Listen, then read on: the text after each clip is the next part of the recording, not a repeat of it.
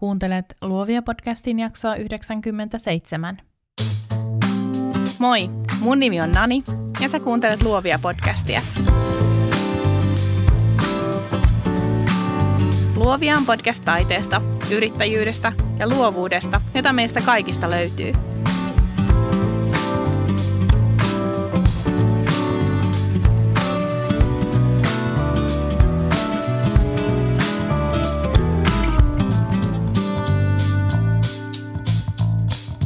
Tämän jakson sinulle tarjoaa Luovia podcastin verkkokauppa.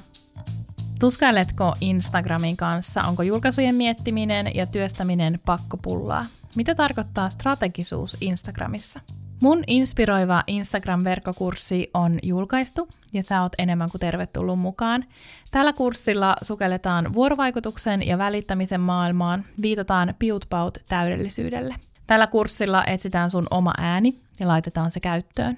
Kurssi sisältää harjoituksia, joilla hahmotat sun yrityksen ydinviestin ja löydät ne teemat, joiden avulla kerrot sun bisneksestä Instassa. Heilota heipat someahdistukselle, inspiroidu IGstä. Löydät kurssin tämän jakson jaksomuistiinpanoista tai osoitteesta luovia.teachable.com.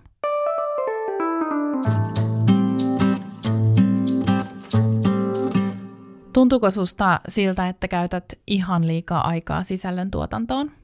Ehkä pohdit tuntikausia Instagram-julkaisua tai mietit, mitä ihmettä postaisi tänään Facebookiin.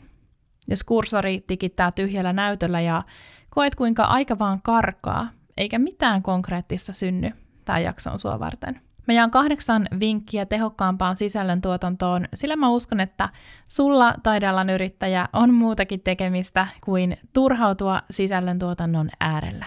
Tervetuloa Luovia podcastiin.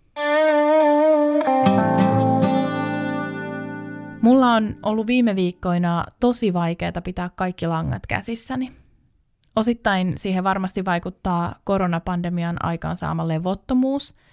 Koko ajan on vähän paha olla ja epätietoisuus aiheuttaa vastustusta. On ollut vaikea pysyä suunnitelmissa ja tehdä uusia planejä. On ollut vaikea löytää mitään merkityksellistä sanottavaa, mikä ei liittyisi koronaan – on ollut vaikea tarttua tuumasta toimeen, kun päivät kotosalla alkaa muistuttaa toisiaan. Ja silti mä tiedän, että töitä on tehtävä. Niitä on saatava eteenpäin, vaikka useimmiten mä oonkin vastuussa vain yritykselleni eli itselleni. Kaikista pahiten on kärsinyt mun sosiaalisen median julkaisut. Tällä hetkellä mulla ei ole sisällöntuotannon asiakkaita, joten mä en osaa sanoa, oisinko mä nähnyt laatuvaihtelua myös muille tehdyssä sisällössä, mutta ainakin mun oma sisältö on mennyt toisinaan siitä, missä aita on matalin. Ja mä ymmärrän, se on ihan ok. Poikkeustilassa on sallittava myös itselleen poikkeuksia. Vaikka mä oon kokenut paljon henkistä vastustusta ja työ on takkuilu, mä oon saanut asioita myös etenemään. Tästä mä muistankin taputtaa itseäni olalle.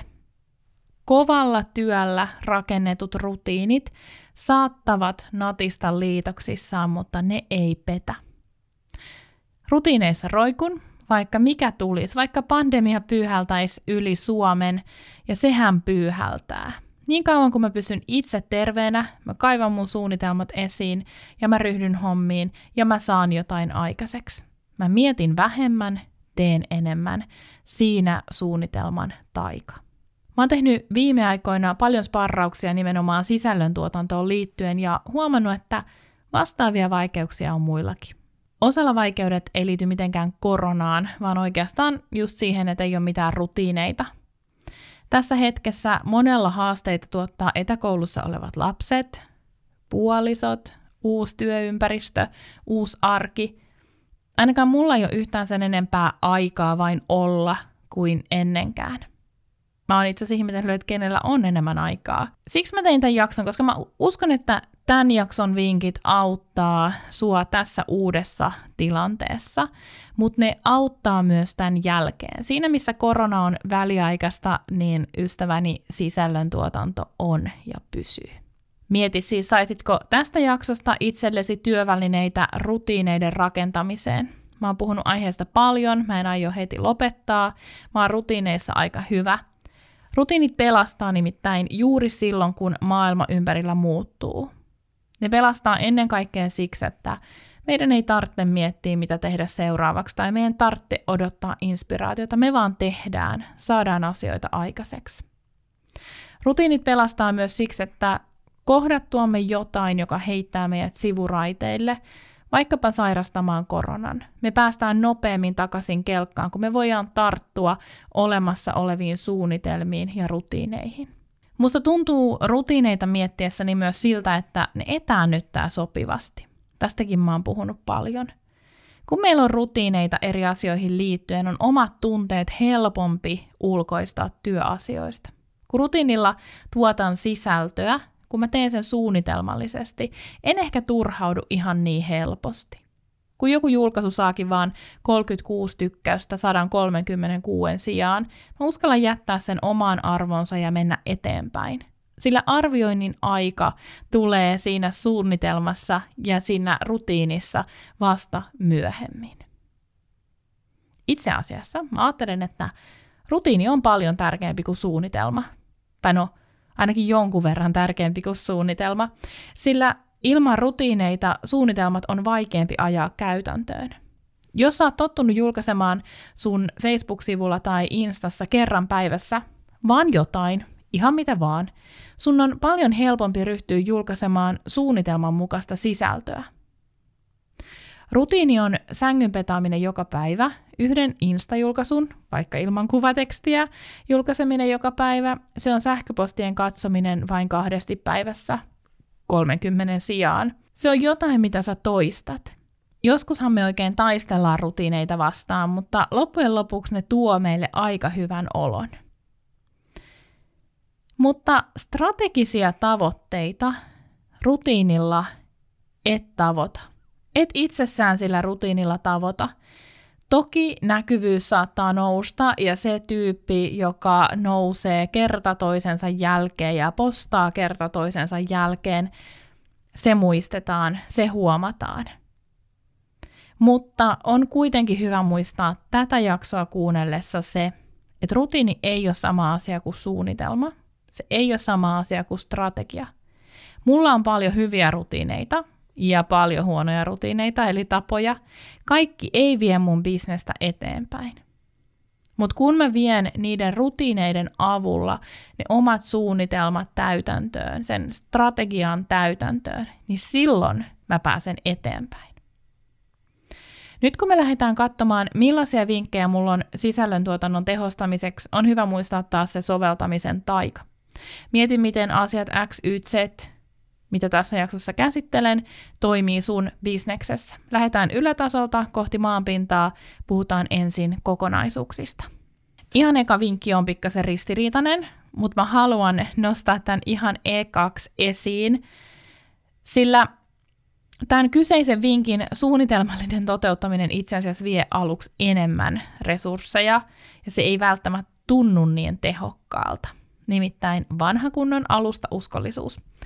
Alusta uskollisuudella tarkoitetaan siis sitä, että sä huomioit kyseisellä alustalla olevan kohderyhmän lisäksi sen, miten kyseinen alusta toimii.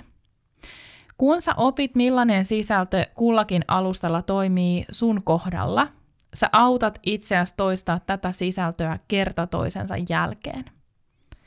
Kun sulla on mielessä, että toi FB-porukka tykkää tästä, sä käännät aivot ihan eri moodiin kuin luodessa sisältöä Instaan. Instassa ne tykkääkin ihan jostain muusta ja sinne sä luot oman matskun.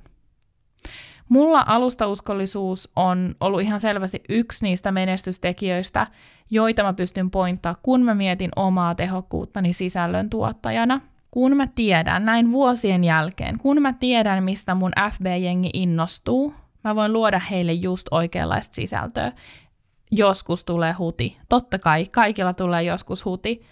Mutta kun mä tiedän saman mun kaikkien somekanavien osalta, mä onnistun pitää fokuksen kirkkaana. Mulla on tullut tavaksi olla todella rehellinen tässä podcastissa, joten mä en todellakaan sano, että mä loisin jokaiseen kanavaan sataprosenttisesti eri sisältöä, Mulla ei ole valitettavasti siihen resursseja, mutta mä pyrin siihen, että mun somessa vain ani harvoin tapahtuu niin, että ihminen kokee olevansa sivuroolissa nähdessään mun julkaisun. Eli koska mulle se läsnäolo on arvo sinänsä, mä haluan aina pyrkiä siihen, että mun seuraajat kokee mun olevan läsnä sillä kyseisellä alustalla, jossa he sen sisällön näkee, jotta he ei näkisi sisältöä, joka on selkeästi luotu vaikka Instagramiin, Facebookissa. He ei näkisi mitään at-merkkejä, he ei näkisi hashtageja, he ei näkisi mitään tekstiä, missä todetaan, että linkki löytyy profiilista, kun ei se Facebookissa löydy mistään profiilista. Mä ymmärrän, että nämä asiat helpottaa omaa arkea, nopeuttaa sisällön tuotantoa, mutta se on oikeasti minuutti lisää työaikaa, kun sä poistat sieltä ne um, Facebookin sopimattomat merkit ja jaat sen sieltä Instagramista uudestaan. Alustauskollisuuteen liittyy tosi paljon kaikenlaista, mutta ennen kaikkea mä rohkaisen miettimään, millaisen tunnelman sä haluat luoda kussakin palvelussa. Facebookissa mun Nani Annette-sivun tykkäjät on selvästi yhtenäisempi jengi kuin mun IG-tilin porukka. Tämä ei tarkoita sitä, että Facebook-sivulla olisi automaattisesti parempi meininki, mutta se tarkoittaa sitä, että siellä menestyy erilaiset julkaisut. Näin korona-aikaan mä oon kysellyt ihmisiltä, mistä he on kiitollisia. Facebookissa kommentteja tulee verrattain paljon, ja mä tiedän, että Instagramissa niitä ei välttämättä tällaiseen samantyyppiseen julkaisuun tulisi ainuttakaan. Sä voit toki miettiä sisältöä tehdessä niin, että sä tasapäistät sitä sisältöä kaikkiin kanaviin sopivaksi, mutta siitä saattaa tulla vähän hajutonta ja mautonta. Mene laatu edellä, luovu mieluummin määrällisistä tavoitteista, tai ainakin madalla niiden rimaa. Jos tämä tarkoittaa sitä, että sä ehdit tehdä vain yhden julkaisun viikossa sun eri somekanaviin, niin se ei haittaa. Mä tekisin ehdottomasti niin. Mä menisin laatu edellä, huomioisin kunkin alustan omat seuraajat. Kun sä lähdet miettimään alustauskollista sisältöä, tee ensin analyysi sun yleisöstä kullakin alustalla. Käytä sitä statistiikkaa apuna, mitä sä saat sieltä kustakin palvelusta. Jos saat esimerkiksi lasten ja nuorten kitaransoiton opettaja, jonka seuraajat on Facebookissa lähinnä oppilaiden vanhempia ja Instassa itse oppilaita, on selvää, että näitä ihmisiä kiinnostaa erilaiset asiat. Facebookissa sä voit painottaa pedagogista osaamista, kertoa sun työstä, kertoa susta itsestä, vahvistaa sitä luottamussuhdetta, ja sä voit julkaista jotain viihteellisiäkin juttuja, fokuksena on oppilaiden vanhemmat. Instassa sä voit tehdä vaikka IGTV-sarjan, jossa sä pidät kitarakoulua, tehdä IG-livejä, joissa sä soitat toivebiisejä.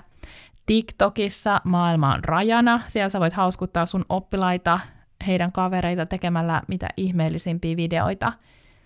Ja kun sä otat tällaisen sisällöntuotannon mallin haltuun, eli muistat sen alusta uskollisuuden, sä alat huomaamaan sen, että sä keksit vaivattomammin ideoita eri kanaviin kuin että sä miettisit, mikä toimisi kaikissa.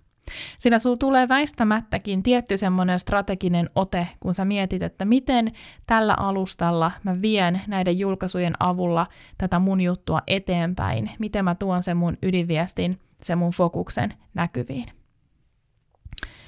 Ja koska kaikki tämä alusta-uskollisuus vie aluksi enemmän aikaa, sun kannattaa tehdä suunnitelma.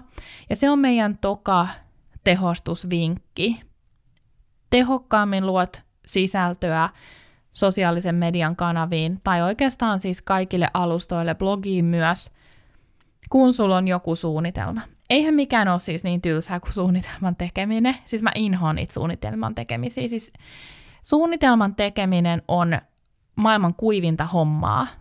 Nyt mä oon sen sanonut. Sen jälkeen äh, tylsintä on suunnitelmassa pysyminen – ja sen jälkeen äh, suunnitelman tehokkuuden mittaaminen. Kunnes, niin, tylsyys lakkaa jossain vaiheessa. Tylsyys lakkaa siinä vaiheessa, kun näistä asioista on tullut rutiini. Kun sä ootkin tehnyt 5, 10, 15 kuukausisuunnitelmaa sun sosiaaliseen mediaan, se ei olekaan enää tylsää, vaan se on työtä.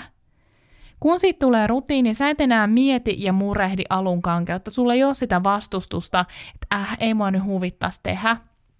koska sä saat sitä positiivista feedbackia siitä itse tekemisestä, sä pääset eteenpäin, sä näet kuinka hyvin sä alat hahmottaa sun sisältöä, sä tiedät, että okei, nyt mä oon kokeillut ja testaillut tässä kuussa tämän tyyppisiä julkaisuja, ne ei toimi, mä en tee niitä.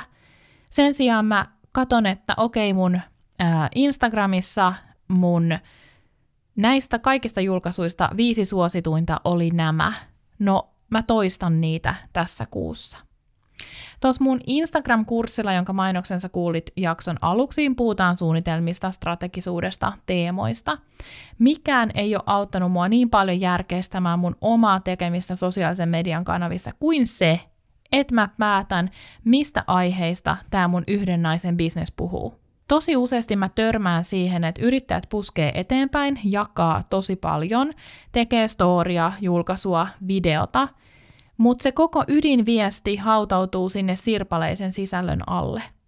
Jossain vaiheessa tulee stoppi, kun huomataan, että ei tämä oma bisnes etenekään. Lopulta pyörittää samaa settiä vuodesta toiseen. Näennäinen tekeminen on mulle itselleni tosi tuttua. Mä sain itseni tästä kiinni viime vuonna. Mä tajusin, että mä oon viimeiset kolme vuotta keskittynyt niin tiiviisti luovia podcastiin, että mun oma ammatillinen kehitys valokuvaajana on jäänyt kaiken jalkoihin. Silloin syntyi mun brändiuudistus, joka on ollut kaikista raikkain tuulahdus mun työhön menneen puolen vuoden aikana. Ja nyt mulla on taas selkeä strategia kaikille kolmelle brändille, valokuvaukselle, muotokuvauksen ja katukuvauksen osalta, kuin myös tälle podcastille. Mutta se näennäisen tekemisen kierre pitää pysäyttää. Se, että sä jaat paljon kaikkea sun omaa arkea, kun sä oot siellä lenkillä koirien kanssa ja nyt sä vähän teet tässä töitä ja nyt on kuvaus tuolla ja nyt on tätä ja tota ja podcastia ja äh, miljoonaa muuta asiaa. Se ei kerro mistään mitään, jos ei sulla ole tavoitteita sille tekemiselle. Mä väitän, että jokainen taidealan yrittäjä hyötyy kierrätettävistä teemoista. Jokainen meistä hyötyy siitä, että voi maanantaja mun ratoksi kaivaa esiin sen dokumentin, jossa se oma somesuunnitelma on. Jokainen hyötyy siitä, ettei tarvitse miettiä, mikä aihe tänään kiinnostaisi seuraajia tai itseä. Päätä siis, mistä sä puhut. Päätä sun teemat, pysy niissä. Koska mulla on tuoreessa muistissa mun kaikista uusin somestrategia. Mä kerron sulle siihen liittyvistä teemoista, koska esimerkkien kauttahan me päästäänkin konkretiaan myös omassa yritystoiminnasta. Eli kyseessä on mun brändiuudistuksen myötä luotu Instagram-tili And Her Family, joka keskittyy puhtaasti mun työhön koiramuotokuvaajana. Erityisesti valokuvaajille tuntuu olevan vaikeaa se omasta työstä puhuminen sanoin, joten saatte nyt pienen ekstra avun tämän mun esimerkin myötä. Mun tili on siis ihan bränikkä, siellä on vaan muutama julkaisu, koko tilin lanseeraus meni ihan mönkään. Taas pakko tunnustaa, meni mönkään. Mulla loppu resurssit ja aika, ja mä päätin keskittyä Facebookiin, jossa on valmis tuhansien ihmisten yhteisö. Ja mun Facebook-sivu Nani Annette on ollut olemassa kymmenen vuotta, ja mä saan edelleen sen kautta varmaan puolet uusista asiakkaista. Se oli ihan selkeä, että kun mun pitää priorisoida, niin totta kai mä priorisoin sen. Se on myös aikanaan silloin kymmenen vuotta sitten perustettu palvelee nimenomaan mun koira-muotokuvausta, ja se oli hurjan helppo taas liittää siihen siihen juttuun, ja vaikka paljon muutoksia tulee vielä tapahtumaan, mutta, mutta se oli aika looginen, looginen juttu. Totta kai harmitti, että vaan yksinkertaisesti resurssit loppu uuden Instagram-tilin kanssa. Mutta mun uuden IG-tilin on tarkoitus palvella hieman samantyyppistä porukkaa, mutta painopisteenä on nyt KV-markkinat, kansainväliset markkinat. Facebook-julkaisut mä teen brändiuudistuksen myötä kahdella kielellä, koska Facebook mahdollistaa sen tosi hienosti. Eli mä kirjoitan ensin suomeksi, sitten mä valitsen kirjoita toisella kielellä englanti, ja sitten mä muokkaan sen enkkutekstin siihen mun enkkuääneen sopivaksi. Instagram-tili on pelkästään englanniksi. Kun mä mietin, mitä asioita mä tuun tällä tilillä käsittelemään, oli ensimmäinen teema selkeä, se on minä kuvaajana. Koska Mä en myy pelkkää kuvausta, vaan totta kai mä myyn sen kokemuksen mun kanssa. Koska tili on portfoliopohjainen, kuten useilla valokuvailla on, asiakastyöt sellaisena ei ole kovin kantava teema, koska siellä niitä tulee olemaan hirveästi. Sen sijaan toiseksi teemaksi, eli eka teema oli siis se minä kuvaajana, toiseksi teemaksi mä valitsin kuvat, joissa koira katsoo kameraan. Se on mun signature-tyyli ja niitä kuvia multa pyydetään vuodesta toiseen. Mun kolmas teema on kuvaustreenit. Nämä sopii sekä mun asiakkaille että muille kuvaajille. Mä tiedän, että mun seuraajissa on paljon valokuvaajia ja mun asiakkaissa on myös paljon valokuvaajia tai valokuvauksen harrastajia. Neljäs teemoista on puhe taiteesta. Eli mä kerron, mitkä asiat inspiroi mua taiteilijana, valokuvaajana. Näin mä ohjaan etenkin mun tulevia asiakkaita oikeaan mielentilaan, minua miellyttävien miljö- ja valovalintojen äärelle. Lisäksi tämä neljäs teema syntyi oikeastaan siitä, että brändiuudistuksen myötä mun sivuilla lukee, että mä oon fine art-valokuvaaja. Ja fine art ei ole mikään tietty tyyli, se ei todellakaan tarkoita sitä, että nyt tämä kuva on fine artia ja tämä kuva ei ole, vaan se tarkoittaa sitä, että kun mä teen, kun mä valokuvaan, mä teen mun työtä, mä kuvaan valokuvauksen itsensä vuoksi. Mulle se tarkoittaa sitä. Se tarkoittaa sitä, että esteettinen arvo on mulle numero uno. Asiakkaan täytyy olla tyytyväinen kuviinsa, mutta mä haluan korostaa tästä eteenpäin työssäni sitä, että mä valokuvaan, koska mä rakastan valokuvausta ja mun ääni tulee esiin valokuvauksessa ja valokuvan kautta. Tulkitsen sillä tavalla maailmaa, mä puhun sillä tavalla mun arvoista. Fine art ei tarkoita sitä, että sä otat jonkun vähän taiteellisemman kuvan.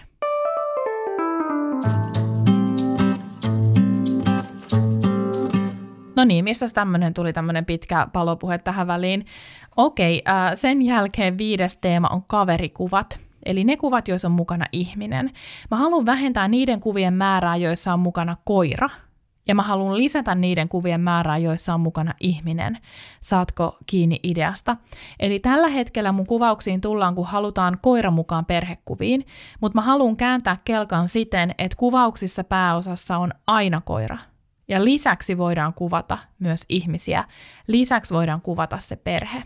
Teemat pitää aina huolen siitä, että sisällöntuotanto on tavoitteellista, eli mulla täytyy olla joku syy, miksi mä valitsen jonkun teeman. No joo, kuudes teema on mun omat koirat. Eli mä haluan ehdottomasti profiloitua myös koiraharrastajana. Se on kuitenkin se suurin syy siihen, miksi mä oon mun ammatissa niin hyvä. Mä ymmärrän koirien käytöstä sen mun luontaisen kiinnostuksen ja harrastuneisuuteni vuoksi, Seitsemäs teema on sellainen, jota mä suosittelen sullekin, eli useimmiten kysyttyihin kysymyksiin vastaaminen. Tämä teema on tosi helppo toteuttaa, se pitää kasassa, se on suoraa palvelua sun asiakkaillesi. Viidestä seitsemän teemaa on mulle yleensä sopiva määrä sekä omissa että muun sisällön tuotannon asiakkaiden kanavissa, sillä mä koen, että silloin se fokus pysyy tarpeeksi tiiviinä – vaikka portfoliotileillä visuaalisuus on ykkösroolissa, on selvää, että ilman sanoja kukaan ei voi tietää, mitä mä ajattelen. Siksi mä panostan myös tällä mun uudella tilillä teksteihin. Koska mä en tunne vielä mun uuden IG-tilin seuraajia niin hyvin, että mä voisin tehdä mitään yleistyksiä, mä testaan paljon. Vanhalla IG-tilillä mä tiedän ihmisten käyttäytymisestä, mä tiedän mitä he odottaa multa, koska mä oon tehnyt niitä suunnitelmia kymmeniä, kymmeniä, kymmeniä. Uusi vaatii aina testausta, testausta, testausta. Mieti siis, mitkä olisi sun vastaavat teemat ja kierrätä niitä sun suunnitelmassa. Teemat on superapu myös alusta uskollisuutta silmällä pitäen. Eri teemat toimii nimittäin eri tavoin eri kanavissa, mutta sä voit pitää suunnilleen samat teemat jokaisessa kanavassa. Ja mä voin vakuuttaa, että temaattisuus toimii loistavasti. Teemoista päästään kolmanteen vinkkiin, joka on toisto. Et muuten ikinä usko, miten paljon hyvää matskua menee toisesta korvasta sisään, toisesta ulos. Tämän jakson asiat mä oon esittänyt eri tavoin muissa jaksoissa ja silti mä uskon, että aika moni saa tästäkin itselleen jotain vähintäänkin muistutusta. Yksi mun ehdottomista kärjistä on sisällöntuotannon vinkit taidealan yrittäjälle. Joten mä toistan toistan, toistan, toistan, toistan näitä samoja juttuja eri sanoin niin kauan, että jokainen on kuullut mun asian. Toista säkin, sitä sun omaa juttua niin kauan, että sua alkaa hävettämään. Onko sulla koskaan käynyt niin, että yhtäkkiä sä hokaat, että sä et ole pitkään aikaa nähnyt sen ja sen julkaisuja, että tai mihin on kadonnut tänne tämän tarinat? Mulla käy näin yhtenään. Sitten mä menen erikseen katsoa tämän algoritmien kadottaman henkilön julkaisut ja mä yritän tykätä ja kommentoida raivosasti niitä, jotta somevoima tajuaisi mun haluavan nähdä niitä jatkossakin. Se, että joku meidän julkaisu saa älyttömän suosion, ei tarkoita sitä, että kaikki on nyt nähnyt sen. Ja jos se ei tarkoita sitä, että kaikki on nyt nähnyt sen, niin miksi ihmeessä me tehdään kertakäyttöisiä julkaisuja, vaikka me voitaisiin kierrättää niitä eri sanoin useaan otteeseen ja kirkastaa sitä meidän viestiä. Todellisilla asiantuntijoilla ei ole montaa viestiä. Todellisilla asiantuntijoilla on muutama asia, joita he kierrättää. Tätä mä käsittelin jo erikoistumisesta puhuessani jaksossa 90, joten kuuntele se jakso, jos tuntuu, että haluat päästä tähän enemmän kiinni. Kun sä päätät sun teemat, mieti miten sä jaottelet sun sisällön näiden teemojen alle siten, että sä löydät kaiken jatkossakin, siis ihan fyysisesti, että sä löydät siitä sun suunnitelmasta ää, nämä asiat. Jos sä vaikka päätät esitellä viisi erilaista tapaa tehdä kitaraläksyt, sä voit kuukauden kuluttua esitellä jonkun näistä tavoista yksityiskohtaisemmin, ja kolmen kuukauden kuluttua kertoo, miten sä itse teit lapsena soittoläksyt, ja puolen vuoden päästä jaatkin nämä viisi tapaa uudestaan eri sanoin. Älä tee kertakäyttöä käyttöistä materiaalia. Kierrättämällä sisältöä sä löydät myös sun fokuksen ja sä opit puhua siitä useammalla eri tavalla.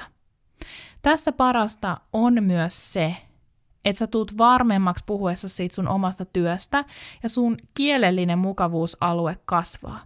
Sä opit tarkastelemaan asioita eri näkökulmista, jolloin sä tavoitat myös yhä enemmän ihmisiä. Toinen tykkää äidistä, toinen tyttärestä, toinen pitää siis siitä, kun sä sanot asiat näin, ja toinen tykkää siitä, kun sä asettelet sanasi toisin. Mä sain just viime viikolla yhteydenoton, jossa multa pyydettiin viestinnän palveluita ja kerroin viestiin vastatessani, että meikäläinen on tämmöinen kierrättäjä.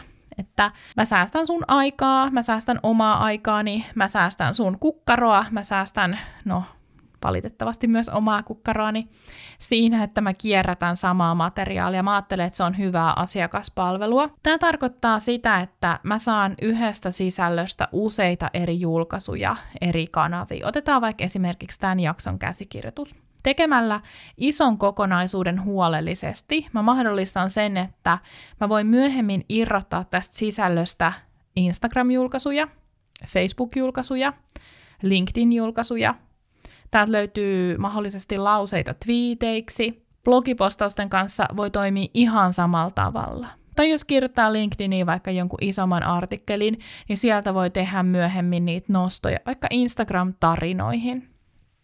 Huolehtii vaan siitä, että jälleen kerran alustauskollisuus säilyy. Jos otat irrallisia lauseita, ne voi toimia tosi hyvin twiitteinä. Tee siis huolellisesti se sun isotöisin juttu ja sit sä irrotat sieltä sitä materiaalia. Näin sun viesti on läpileikkaavasti sama kaikkialla. Vaikka sulla on vähän erityyppiset seuraajat eri kanavissa, niin se sun yritystoiminnan viesti pysyy silti läpileikkaavasti samana ja sä säästät omaa aikaasi ja oot paljon tehokkaampi. Mulla oli vaikeuksia päättää, kumman vinkkeistä mä laitan neloseksi, kumman viitoseksi, niin hyvin molemmat sopii ton kolmannen jatkoksi. Mutta kuitenkin sitten neljänneksi vinkiksi mä päätin nostaa inspiraation, tai siis sen, että lopettaisit nyt sen inspiraation odottamisen. Koronan aikaan ei muuten ole paljon täällä Inspistä näkynyt. Veikkaan, että en olisi saanut hirveästi juttuja aikaiseksi, jos mä olisin jäänyt kyttämään, että missä se inspiraatio viipyy. Nimittäin se viipyy ihan jossain muualla, joidenkin toisten luona ehkä, mutta tässä meikäläisen työhuoneessa se käy vaan piipahtamassa. Kuulostaako tutulta? Mä kirjoitan useimmat pitkät tekstit, kuten podcast-jaksot, aina kodin ulkopuolella. Se toimii mulle niin hyvin siksi, mä oletan, että tämä on se syy, että mä saan tarpeeksi painetta työntekoon. Jos mä nimittäin näen sen vaivan, että mä lähden sinne mun kantiskahvilaan, mä en yksinkertaisesti kehtaa käyttää mun aikaani muuhun kuin kirjoittamiseen. Sama juttu, jos mä menen kirjastoon kirjoittamaan. Mä näen sen vaivan, että mä otan nämä kovalevyt irti. Mä pakkaan mun läppärin. Mä näen sen vaivan, että mä kävelen kirjastoon. No miksi mä sit siellä ylipäätänsä vaan lukisin jotain iltapäivälehtien otsikoita? Ei, vaan sinne on menty tekemään töitä. No nyt kaikki paikat on kiinni ja mulla on tosi vaikea keskittyä pitkiin teksteihin. Omalla kohdallani ei näytä riittävän myöskään se, että korona kurittaa mieltä, vaan lisäksi on tämä mun käsittämättömän sirpaleiden työnkuva, eli nämä kolme brändiä, joihin mä oikeasti voisin upottaa täyspäiväisen työpanoksen. Jos mä jään siis työhuoneeseen kirjoittamaan, mun ajatus harhailee ihan liikaa. Jos mä lähden muualle, mulla on mielessä vaan yksi tavoite, kirjota. Nyt mä oon ollut jumissa kotona. Mun puoliso tekee aika paljon etätöitä, eli hän on myös kotona. Meidän pitää jakaa tämä meidän 84 koti. Neliöitä on paljon, työskentelytilaa kuitenkin aika rajallisesti. Ja on ollut haastavaa pysyä omassa fokuksessaan. Mä kirjoitan tätä nyt alakerrassa saadakseni vähän eri maiseman kuin työhuoneessa on. Se auttaa vähän, mutta ei kuitenkaan luo tarpeeksi painetta. Nyt mä oon käyttänyt pitkästä aikaa avukseni Pomodoro-tekniikkaa, eli mä teen töitä 25 minuutin pätkissä. Netti on pullollaan lisätietoa ja jaksomuistiinpanoihin laitetaan linkki yhteen tomaattiajastimeen. Toi Pomodoro-tekniikka aiheuttaa mulle vähän samantyyppistä painetta onnistua kuin mitä kahvilaan lähteminen saa aikaan. Mä en jotenkin kehtaa mennä lukemaan niitä korona-uutisia, mä oon siis oikein niin kuin uutischunky. Mä en kehtaa mennä lukemaan niitä korona-uutisia tai tsekkaa, onko mun Pinterest-näkyvyys nyt noussut, kun se ajasti juoksee. Koska mulla ei todellakaan ole varaa jäädä odottaa inspiraatiota tämän kaiken sirpaleisuuden keskellä, se paine kasvaa. Sisällön tuotannon tehostamiseen liittyy se päätös siitä, että nyt mä teen ne somepostaukset, nyt mä teen sen suunnitelman, nyt kirjoitetaan. Laita pomodoro-ajastin päälle, iske peppu penkkiin, ryhdy hommiin. Sä et tarvitse inspiraatiota, sä tarvitset rotia. Ja mulla käy itse asiassa tosi usein ton Pomodoronkaan niin, että 25 minuutin kuluttua mä oon päässyt flow-tilaan ja mä vaan jatkan. Mutta tietysti somen kohdalla 25 minuutin kuluttua mä todennäköisesti olisin jo valmis. Mä olisin tehnyt sen kirjoituksen, mä olisin tehnyt sen postauksen. Ainakin ekan version siitä, jota mä voisin lähteä muokkaamaan. Viides vinkki on askel konkretiaan päin. Jos neljä ensimmäistä on tasapainoillut siellä sisällöntuotannon ylätasolla, liittyy tämä viides itse tuotantoprosessiin. Yksi yleisesti suosituista tavoista tuottaa ja kuluttaa sisältöä on listat. Kun sä tarkastelet iltapäivä lehtien, naisten lehtien otsikoita ja kansia, sä huomaat, että siellä käytetään usein ilmaisuja kuten 10 tapaa pudottaa painoa kesäksi, viisi vinkkiä parempaan yöuneen, tai tunnistatko sinä nämä kolme keskittymiskykyysi vaikuttavaa asiaa, ja sitten mä menen katsomaan, että mitkä ne kolme nyt on. Sä varmasti muistat myös sen Instagram-hitin Five Random Facts, lista sekin. Listat on sisällöntuottajan taikakeino, ja kuten huomaat, on tämä ja monet muut podcast-jaksot kirjoitettu listamittaan. Jokainen meistä osaa listata asioita. Miksi me ei hyödynnettäisi sitä myös sisällöntuotannossa? Ja mikä parasta, jokainen meistä on lööppien sun muiden vuoksi ohjelmoitu kuluttamaan listamaista sisältöä, eli me mielellään luetaan niitä, me mielellään painetaan se näytä lisää Instagramissa, kun me nähdään vaikka, että tässä kolme vinkkiä. No joo, eli mitkä viisi asiaa sä voisit tuoda esiin sun seuraavassa sisällössä?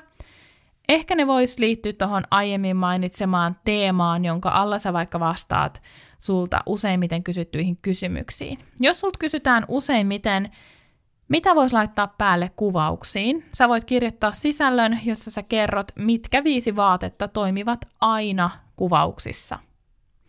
Kun me tuotetaan sisältöä listoittain, me ollaan nopeampia.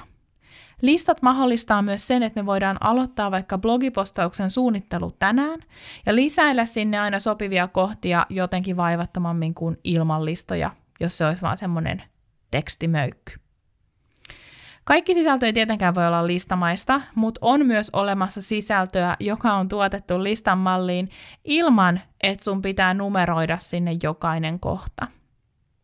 Sitä voisi kutsua yksinkertaisesti ja vähän vitsikkäästi hyväksi argumentoinniksi. Kun sä kirjoitat blogipostausta, lehtiartikkeliä, somejulkaisua tai vaikkapa gradua, sun tehtäväsi on tarkastella asiaa eri kanteilta, tai sun tehtävä on vakuuttaa lukija. Höttösisältö unohdetaan, mutta hyvät argumentit kiinnostaa ihmisiä aina. Kun sä kerrot niistä kuvauksiin sopivista vaatteista, kerro myös siis, miksi ne on niin sopivia. Kun sä väität jotain, perustele sun väite. Sä voit valita summan mutikassa lähes minkä tahansa asiapitoisen lehtihaastattelun ja tehdä sen sisällöstä jonkunlaisen listan. Kokeile, jos et usko. Sä voit tässä hyödyntää myös tota kierrättämistä. Eli sä kirjoitat vaikkapa blogipostauksen, jonka otsikko on Näin valitset oikeat asut perhekuvauksiin. Klikkiotsikko, I know, mutta ne vaan toimii, ystävät. Ja sitten sä kirjoitat sen kattavasti, kuvailet, näitä kuvia sinne, kerrot minkä takia asut, jotkut tietyt asut toimii. Sitten sä poimit sieltä viisi asiaa, nämä viisi vaatetta, jotka toimii kuvauksissa, sä teet niistä somepostauksen vaikka Instagramiin, laitat vaikka viisi kuvaa siihen postauksen yhteyteen, jossa on esimerkit näistä vaatteista, ja siellä sä teet listamuoto, listamuotoon nämä kohdat ja avot. Siinä sulla on jo kaksi sisältöä. Sä voit lisätä myös nämä kuvat Instagram-tarinaan, Sä saat taas yhden uuden julkaisun siitä ja samalla sä tuut palvelleeksi sun asiakasta ja pidät huolen siitä, että hän varmasti näkee sen tai ainakin niin varmasti kuin me nyt algoritmi aikana voidaan varmuudesta puhua.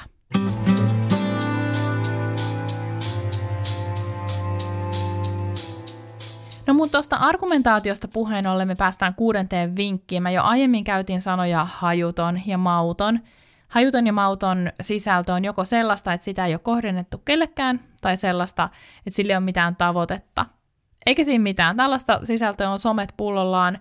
Itsekin olen luonut tällaista kasapäin vuosien varrella ja tulen edelleenkin luomaan. Kaikki ei ole timanttista. Kaikki ei voi myöskään olla jotenkin äärimmäisen harkittua ja maailmaa muuttavaa. Mutta jos sulla on joku syy tehdä sitä, mitä sä teet, joku juttu, mikä sua ajaa, joku, mikä sua inspiroi, minkä sä haluat saavuttaa, sun kannattaa ottaa riski. Kuudes vinkki on riskeeraaminen. Riskeeraaminen tuli tuolla tamperelaisittain. Nyt ei kuulkaa etsitä arvojohtajaa, ei edes ajatusjohtajaa, mutta jotain väriä ja ilmettä olisi kiva nähdä. Kun sisällöntuottaja ottaa riskin, vaikkapa nyt puhuu tamperelaisittain, hän todennäköisesti laittaa vähän enemmän itseään peliin. Hän näyttää tunteensa, haavoittuvuutensa, muuttaa suuntaa, vaihtaa kaistaa, kertoo mielipiteensä tai tarjoaa täyslaidallisen, eli sanoo suoraan, mitä mieltä jostain on. Riskejä on ihan pakko ottaa kasvaakseen ja kehittyäkseen, ihan kuten on pakko käydä epämukavuusalueellakin. Jokainen tietää sen lapsen, joka on just oppinut kävelee tai kiipeilee, ja joka käy venyttää sitä kuminauhaa. Vaatii vielä sen, että se vanhempi tai joku turvallinen aikuinen on siinä ottamassa kopin mutta kuitenkin vähän kokeilee niitä omia rajojaan, että voiko mä tehdä näin, kuinka kovaa mä voin juosta alamäkeen, että mä en kaadu, miten korkealle mä pystyn kiipeämään, että mä pääsen velite alas, tai miten mä toikkaroin tuolla kiipeilytelineessä, niin tuleeko joku ottaa kiinni.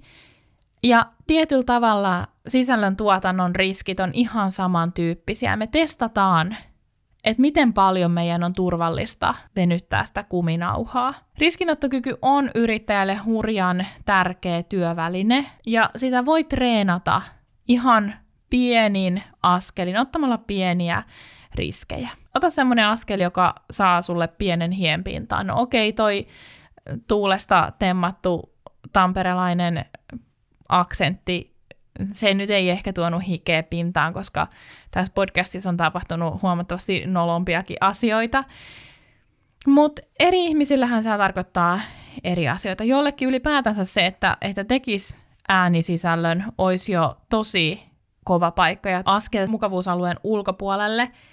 Niinhän se on mullekin ollut alussa. Jollekin tämä voisi olla vaikka ensimmäisen IG-liven tekeminen, jollekin pelkkä oma kuvan lisääminen julkaisuihin. Mä muistan, kuinka jossain vaiheessa mulle se epämukavuusalueelle astuminen tarkoitti sitä, että mä teen ilman meikkiä Instagram-tarinaa.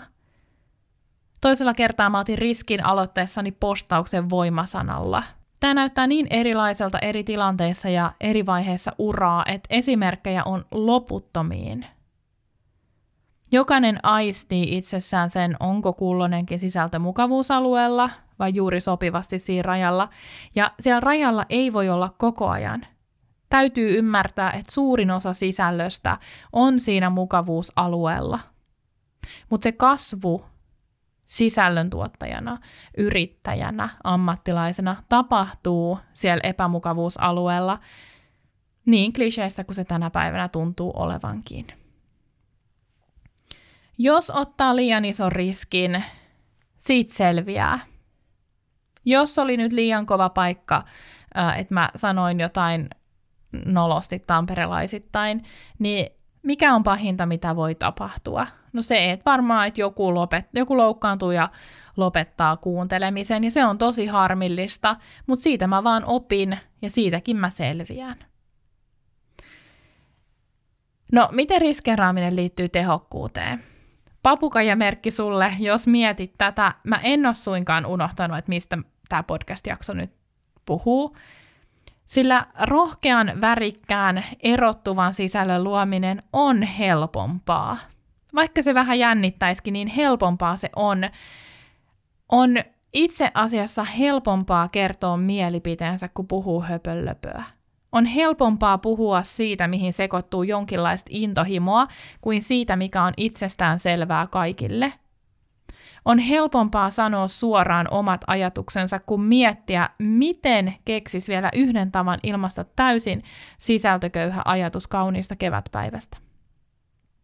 Ketään ei kiinnosta puhua säästä, mutta aika moni on kiinnostunut kuulemaan, miten ilmastonmuutos on vaikuttanut mun työhön miljöökuvaajana. Nimittäin mulla ei ole töitä talvisin. Tämänkin riski mä otin, vaikka mä tiedän, ettei osa seuraajista ole niin vihreitä arvoiltaan kuin minä – mutta hällä väliä, mun ihanne seuraajalle ympäristöasiat on tärkeitä ja mä kohdennan julkaisuni hänelle. Eli sen riskin ei tarvitse olla mikään maailman suurin riski, vaan sen riskin pitää olla joku, joka herättelee siinä sisällössä, joka ei päästä sitä lukijaa ohi. Kun sä teet sun sisältösuunnitelmaa, mieti aiheita, jotka on sulle rakkaita, joille sun sydän oikein pamppaa. Niistä puhuminen auttaa sua tavoittaa ihmisiä, jotka jakaa sun arvot. Kun sä puhut intohimon äänellä, sä kuulostat itseltäsi, etkä siltä kollegalta, joka postaa ihan samoista asioista. Ja kun sä kuulostat itseltäsi, sä huomaat, että se sisällöntuotanto on helpompaa, nopeampaa, vaivattomampaa, tehokkaampaa. Kun sä luotat siihen, että sä oot tarpeeksi sä riität ja sä oot ihan tarpeeksi mielenkiintoinen. Sulla on enemmän kuin tarpeeksi sanottavaa omana itsenäsi. Titti vinkki seitsemän. Nimenomaan kuulosta itseltäsi. Siirrä sun puhe paperille. Ei ole mitään toista yhtä tehokasta tapaa kuin kirjaimellisesti puhua postauksensa. Niin mä teen toisinaan muuten podcast-jaksotkin. Mä laitan Googlen puheentunnistuksen päälle puhelimessani ja mä höpötän menemään. Totta kai mä joudun korjailemaan virheitä, mutta niin mä joudun korjailemaan mitä tahansa tekstiä aina. Jos teksti on pidempi kuin muutama sana, niin yleensä sitä pitää muokata. Tai ainakin siitä tulee muokkaamalla parempi, ehjempi, koska kirjoittaminen on prosessi. Ensin kirjoitetaan, sitten uudelleen kirjoitetaan, sitten uudelleen kirjoitetaan se uudelleen kirjoitettu ja niin edelleen. Mä oon aiemminkin vinkannut harjoituksesta, jossa sä nauhoitat sun puhetta ja sen jälkeen litteroit tekstin paperille. Mä uskon, että tällä tavalla saa paljon enemmän nyansseja ja persoonaa tekstiin kuin vaan tuijottamalla tyhjää paperia. Jos siis sulla on hankaluuksia tekstin tuottamisen kanssa, ota puhe avuksi. Ja miksen lainaisi jälleen guru Seth Godinia, joka on kirjoittanut näin oivallisen tekstin. Tämä on vapaa ja hyvin nopea suomennokseni. Laitetaan linkki tuohon alkuperäiseen kirjoitukseen jaksomuistiinpanoihin. Seth Godin sanoo näin. Syy siihen, ettei meillä ole puhujan blokkia, johtuu siitä, että meillä on tapana puhua ilman suurempaa huolta siitä, että tyhjä lörpötyksemme palaisi kummittelemaan meille. Puhe on halpaa, puhe on hetkellistä – puheen voi kieltää helposti. Me puhumme huonosti ja sitten lopulta tai joskus me puhumme fiksusti. Meistä tulee parempia puhujia, koska me puhumme. Me huomaamme, mikä toimii ja mikä ei, ja jos olemme tarkkanäköisiä, me toistamme enemmän sitä, mikä toimii. Miten kukaan voisi saada puhujan blokkia kaiken tämän harjoituksen jälkeen? Kirjoittajan blokkia ei ole vaikea parantaa. Sen kuin kirjoitat huonosti – Jatka huonosti kirjoittamista julkisesti, kunnes kirjoitat paremmin. Puhu kuten kirjoitat usein.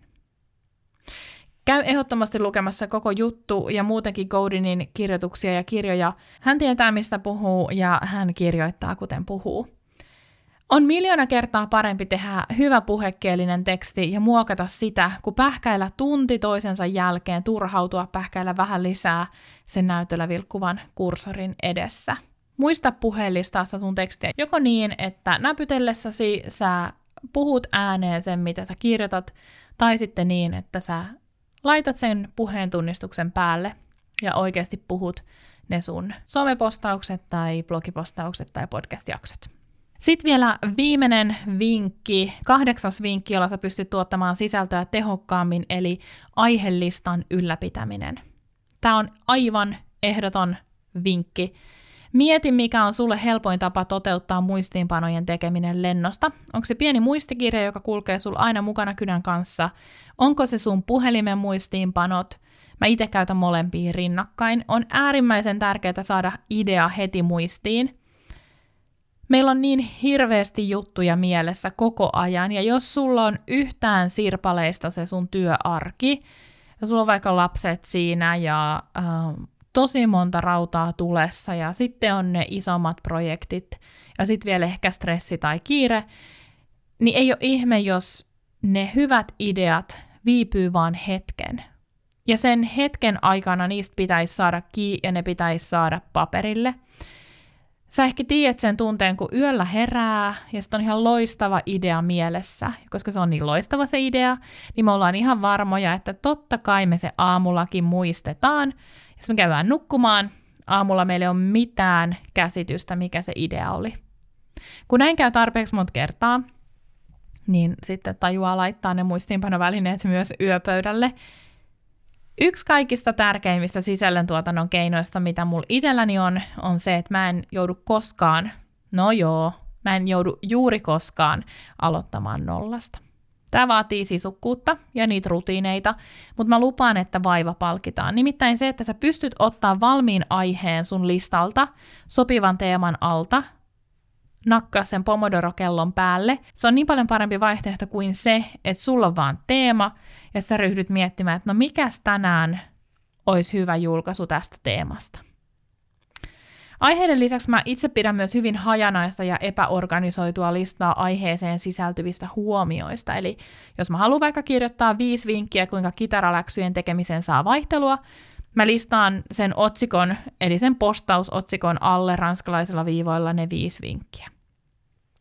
Ensin mä saatan muuten keksiä vain yhden vinkin. Mun saattaa olla se idea, että no niin, viisi vinkkiä, kuinka kitaraläksyjen tekemiseen saa vaihtelua, mutta hei mä keksinkin nyt vaan yhden. Sitten parin päivän kuluttua mieleen juolahtaa pari muuta ideaa, ja vikat kaksi viikon sisään. Koko sisältö syntyy palasista ja mulla ei mene 15 sekuntia, kun mä näpyttelen sen muistiin.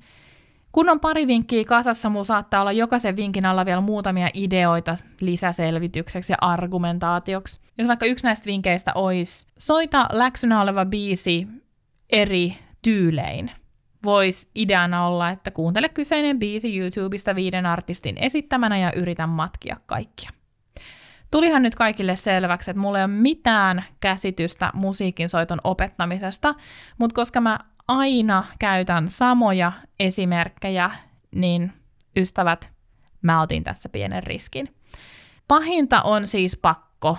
Pakko toimii hyvin silloin, kun se idea on selvillä. Eli silloin, kun sä tiedät, että okei, nyt tänään pitää kirjoittaa tästä kitaran soiton opettamisesta tai näistä kitaraläksyistä. Pakko toimii silloin, kun sä taistelet laiskuutta tai vitkuttelua vastaan. Sä tiedät sen aiheen, mutta ei vaan huvita. Pakko ei toimi kovin hyvin silloin, kun sun suunnitelmassa lukee, että somepostaus torstaina kello 21 ja kello näyttää puoli yhdeksän, mutta sulla ei ole mitään käsitystä, mistä kirjoitat. Käytä siis pikkuruisetkin ideanpoikaset hyödyksesi ja listaa ne ylös. Todennäköisesti sä et tule koskaan kirjoittamaan kaikista ideoista, mutta ideointi synnyttää lisää ideoita. Nyt sä oot saanut kahdeksan vinkkiä, joita sä voit soveltaa omaan sisällön tuotantoosi ollaksesi tehokkaampi, saadaksesi enemmän aikaiseksi. Mä aloitin tämän puhumalla rutiineista ja suunnitelmallisuudesta. Jos sulla on bisneksessä nyt koronan vuoksi hiljaisempaa, käytä sun aikaa kehittääksesi rutiineita. Ne pelastaa paljolta silloin, kun sulla on taas kiireisempää. Jos sulla taas ei ole mitään mahdollisuutta lähteä rakentamaan isoa sisällöntuotannon rutiinia, nyt aloita pienestä. Päätä ne sun teemat. Mieti, kuinka usein pystyt julkaisemaan, ja tässä ehdottomasti lasket sen minimin mukaan, jotta sä et pety. Ja ryhdy listaa ideoita. Niitä saattaa tulla sulle lenkillä kaupassa, saunassa, nukkuessakin. Listaa ja täydennä sun listoja. Hyödynnä sun kaikkea elämänkokemusta. Luota siihen, että vaan tekemällä erilaisia asioita sä pääset eteenpäin. Jos sä teet aina samoja juttuja, mikään ei muutu. Jos sun vaikuttavuus, näkyvyys ei ole kasvanut nykyisillä menetelmillä tarpeeksi, niin sun on tehtävä jotain toisella tavalla, jos sä haluat muutosta. Jos sä pystyt tehostamaan sun sisällön tuotantoa, sulla jää enemmän aikaa muuhun. Kuten siihen, että sä voit aktiivisesti käydä vuoropuhelua somessa myös sun oman profiilin ulkopuolella. Se on se varmin keino saada lisää just niitä oikeita seuraajia, tai sä voit käyttää sen uuden ylimääräisen ajan vaikka lead magnetin suunnitteluun, jotta sä saat sun uutiskirjeelle lisää tilaajia. Mutta mitä ikinä sä teet, miten ikinä sä teetkin sen, muista se, että sä itsessäsi olet tarpeeksi mielenkiintoinen siellä somessa, blogissa, podcastissa, missä ikinä. Ja sun ei tarvitse itseäsi muuttaa saavuttaaksesi enemmän.